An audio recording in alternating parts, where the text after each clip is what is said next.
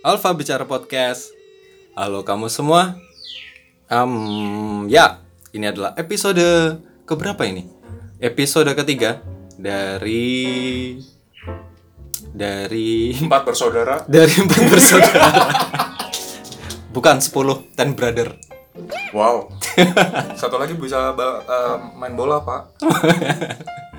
Oke, ini adalah episode ketiga dari eh, regular episode di podcast saya yang tayang atau rilis di setiap hari Sabtu.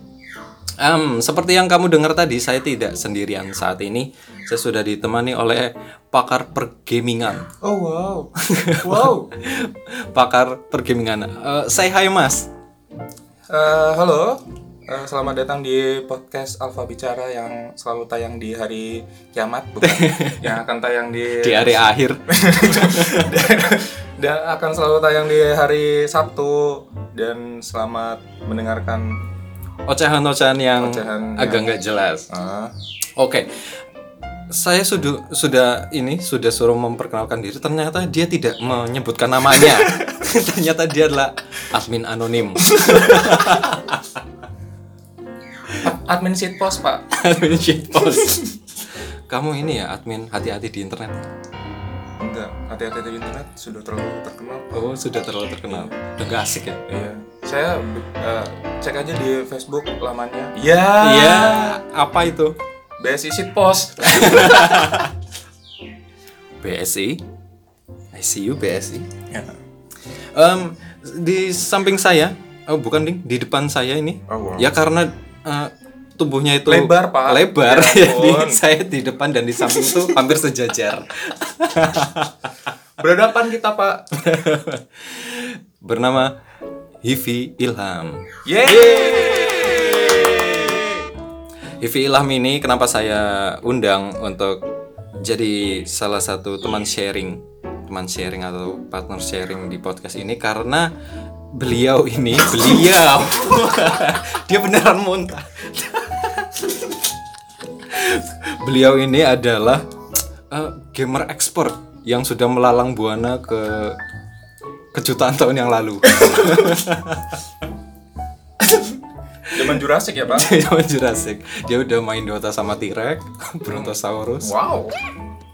Ya itu sih karena em, track recordnya di dunia pergamingan itu sudah sangat jauh sekali dari beberapa tahun yang lalu ya. Amin. Ya makanya saya kasih ini kayak saya kasih VIP akses untuk jadi tamu di sini dan walaupun dia suka ngegame, dia itu punya apa ya namanya ke ke pengetahuan di keilmuannya juga agak tinggi sih dia juga penggemar buku. Nah itulah yang saya angkat karena temanya ini berhubungan sama itu. Em, bisa diceritain nggak mas?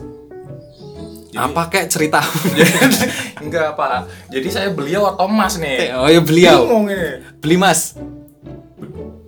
Beli apa, Mas? Beli apa mas? Kok panas ya? Ya, em, aku mau ini dong pengen tahu sejak kapan Mas Hivi ini berkutat dengan gaming. Pertama kali mencoba untuk main game itu di mana? Jadi eh, jadi pertama kali main game mungkin udah lama sih ya. Jadi dari saya kecil enaknya pakai gue atau saya sih? Eh, terserah. Nyong juga nggak apa-apa. Kalau gue Iya, Ella ya. Ka- Kalau gue tapi medok. Kalau gue enggak enggak. Kalau saya sih dari kecil dari kecil tuh udah udah berhubungan dengan game.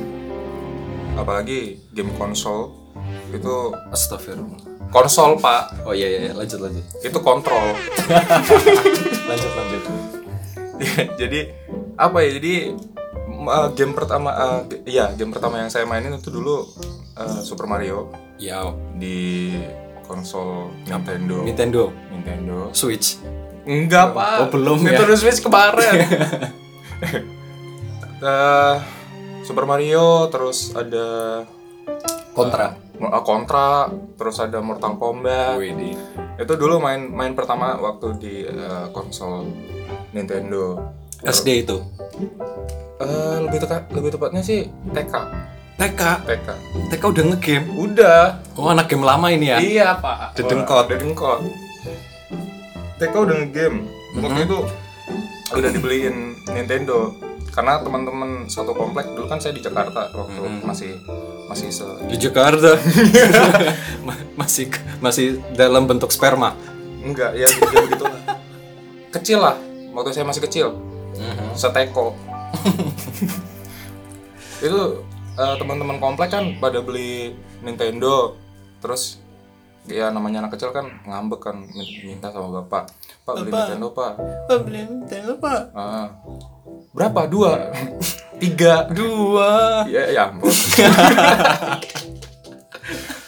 Terus beli beliin lah sama bapak. Beli Nintendo terus eh, terus dibeliin juga cartridge-nya cartridge itu kayak game tapi yang bentuknya kotak yang masih dicolok. Iya itu. Kamu tahu nggak? Zaman dulu itu, ya ampun. Ya mungkin kan anak sekarang nggak kan nggak tahu. oh iya nggak tahu ya ya ntar browsing aja lah di Google cartridge Eh, Keluarnya yang itu buat printer. iya betul. Iya betul. Cartridge Epson. Ya itulah. Ah, Ya, terus eh, terus dibeliin sama bapak dua cartridge. Isinya eh, game The Simpsons sama eh 30 in 1 30 in 1 itu isinya banyak banget. Di dalamnya ada Contra, ada Pac-Man, Oh, ada iya, iya. Bomberman, terus Mortal Kombat, Space Invader, WD. Greg- eh, banyak lah isinya. Game-game arcade ya. Game-game arcade, iya betul banget, asik banget. Game-game itu tuh. Setelah itu eh, main ke rumah temen, Mm-mm. terus di situ eh, dia punyanya dia nggak punya Nintendo, tapi punyanya tuh Sega Saturn. Oh, oh. Dari segi grafik sih asik banget Sega Saturn. Lebih lebih detail dari Nintendo. Sega ya. Hmm. Sekarang sayangnya Sega nggak terlalu ini sih. Udah udah mati kalau konsol. Iya. Kayak kayak hatiku. Pak. Lagu nikahan, Pak. Nikahan ya. Tak kira lagu pemakaman. ya, berarti Mas Ivi ini sudah jadi gamer sejak kecil, mengenal dunia gaming dan itu punya experience gaming dari kecil. Dan kenapa apa yang membuat Mas Ivi itu betah sekali sih buat ngegame? Apa orang tuanya nggak ngelarang waktu ini? Kok ngegame terus gitu enggak? Ngegame terus. Heeh. Kalau orang tua sih apa ya ngelarang orang tua ngelarang Vi jangan game terus kasihan matanya atau apa ya memang imbasnya sekarang saya minus minus besar gitu minusnya udah gede Minus berapa derajat Celcius? empat pak 4. dingin empat derajat celcius dingin jadi ya orang tua juga nggak nggak mendukung nggak mendukung Vi jangan jadi game jangan apa jangan main game terus jangan main jangan jangan main iya jangan main jangan di depan layar terus ntar matanya rusak gitu gitu Ah, ah. orang tua sih nggak ngedukung dan dan juga orang tua nggak yang kayak ayo Vi main game biar jadi gamer profesional zaman dulu mah nggak ada Enggak ada itu. Itu profesi baru itu. profesi baru e-sport e-sport itu. Nah iya, itu yang ini mau kita obrolin. Dulu kan eh, ngegame tuh identik sama buat kesenangan lah. Yup. Buat pelarian mungkin sedang sedang buat pelarian Iya sih bisa bisa apa time killer atau apalah itulah yang lagi sib habis sibuk belajar atau apa lari ke game terus dulu waktu zaman saya SMP lagi tren juga itu apa kok warnet sih apa? Rentalan PS oh ya, ya rental kalau PS. kalau misalnya bosan sama teman diajak ayo ini yuk PS yuk PS yuk PS yuk. Main bola yuk. Oh, oh, main di bola. mana di rental PS Di rental Ya, PS. Nah itu sudah beralih dari yang apa konsol itu ke sekarang itu ke mobile gaming. Yang di mana-mana gaming itu bisa di mana aja. Ya Allah terutama di smartphone smartphone ya smartphone dan sekarang itu Nintendo juga eh dulu sebelum Nintendo Switch itu juga ada PS PSP hmm. PSP 2000, 3000 sama PS, PS Vita. PSP Go, Oh, terus iya. PS Vita. Dan ternyata PS nggak terlalu ini mati ekosistemnya dan dan Nintendo mengambil alih dengan Switch-nya itu. dan semua jadi tren deh dunia gaming Mm-mm. Ya menurut Mas Ivi sekarang gimana dulu kan Mas Ivi kan waktu zaman kuliah nggak apa-apa nih ya zaman kuliah itu Mas Ivi kan sering banget ngegame tuh di rental ya Iya. di warnet itu ngegame apa sih itu Kalau main ke warnet sih biasanya kasar kasarannya sih nggak yang aneh-aneh sih gamenya. Game laki banget lah. Game laki. Mas. apaan Dota 2. nerd, nerd, Nerd ya? detected. Aduh. Iya iya nggak sih kalau misalnya kita menganggap orang-orang yang seneng seneng banget atau gila gaming itu sebagai nerd nerd nggak sih sebenarnya itu Ya nerd, nerd. Kalau kalau saya sih lihat nerd dia orang yang apa ya? Yang susah bersosialisasi sih kalau aku. tapi tapi dia eh, lebih suka dengan dunianya sendiri jadi ibaratnya kalau dia suka baca buku buku terus kan kalau di Indonesia itu kayak jadi istilahnya kan kutu buku Heeh, kalau di luar jadi nerd heeh. nah kalau misal saya suka saya nggak terlalu suka bersosialisasi maksudnya keluar sama temen hang hangout atau nongkrong di mana nongski Mm-mm. Apa nonton Nangski. apa ke bioskop nonton film gitu. Saya lebih suka di dalam kamar main game. Ya orang orang orang lain atau akan lihat akan lihat ke saya ya saya nerd. Gitu. Jadi orang yang terfokus sama dunia sendiri kalau menurut saya ya itu nerd. Nerd ya. Hmm. walaupun juga ini sih sebenarnya kalau dibilang terfokus sama dirinya sendiri padahal juga nggak terlalu ya. Enggak kan ini kayak yang Dota itu biasa biasanya kamu kan main mainnya kan sama teman-teman kan? Iya. Nah itu jadi nambah teman di warnet gitu ya? Iya sesama nerd. Sesama nerd membentuk koalisi. Komunitas nerd. Eh, ya itulah pokoknya mereka yang sering main ke bisa di, bisa dilihat kok orang yang sering main ke warnet atau orang yang sering main game lebih seneng di out eh, seneng- lebih seneng Indoor. di indoor. Mukanya kelihatan. Mukanya kelihatan pak. Kayak keyboard iya. Banyak touchnya gitu. Itu jerawat pak. Oh pak jerawat banyak touch terus sama bolongan USB sama ada gede bolong apa tonjolan hitam. Iya. itu enter. Sama tombol power pak. Tompel. Ya gitu deh. Dan ini ya em, dengan adanya ber- beralihnya dari era konsol ke mobile gaming ini dan seperti yang kita ce- celutuk celetukin tadi itu hmm. em, muncullah beberapa profesi-profesi baru. Asik. Salah satunya itu sekarang malah ini ya pemain game e-sport gitu ya. Hmm. dipanggil ini sekarang dipanggil atlet oh iya e-sport. atlet e-sport. Oh, ini juga apa mewakili negaranya untuk di Asian Games dan itu loh. oh iya Iya. oh iya iya, Itu iya. sebenarnya agak agak lucu gimana tapi ya industrinya lagi maju gitu. Ya kalau kalau saya lihatnya e-sport sebetulnya e-sport eh, apa ya agak sedikit rancu sih e-sport itu. Kalau mau dimasukin olimpiade mending olimpiade game sendiri karena Hmm.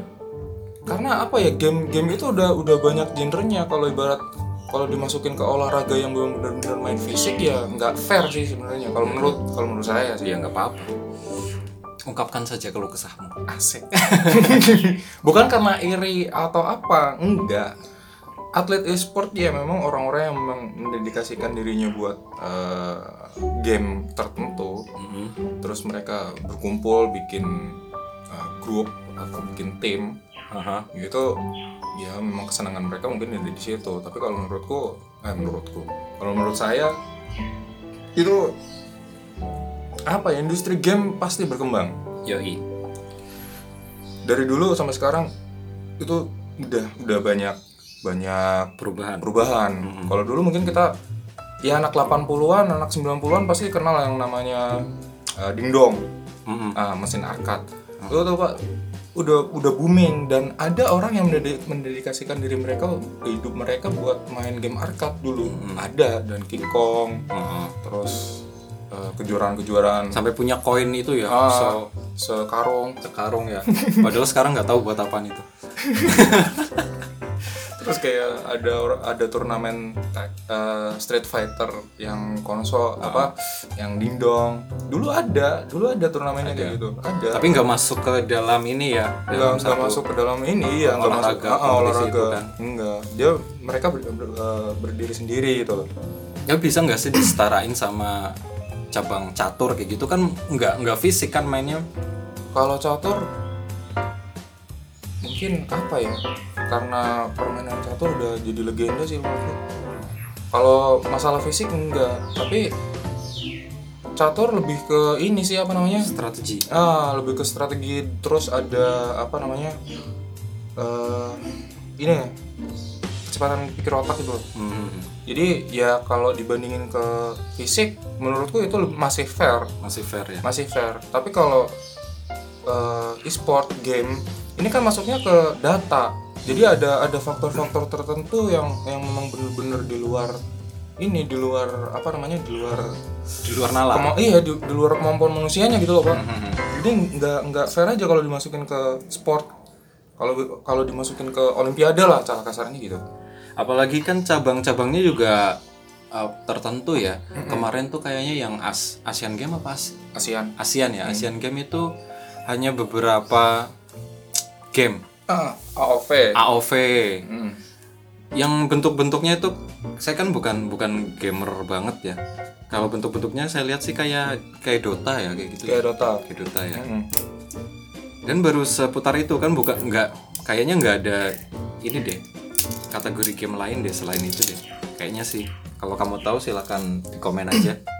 Kalau yang Asian Game kemarin, kalau selain AOV ada juga sih, ada yang shooter juga kalau nggak salah. Shooter juga Ada, ada. ada. Tapi ya gitulah.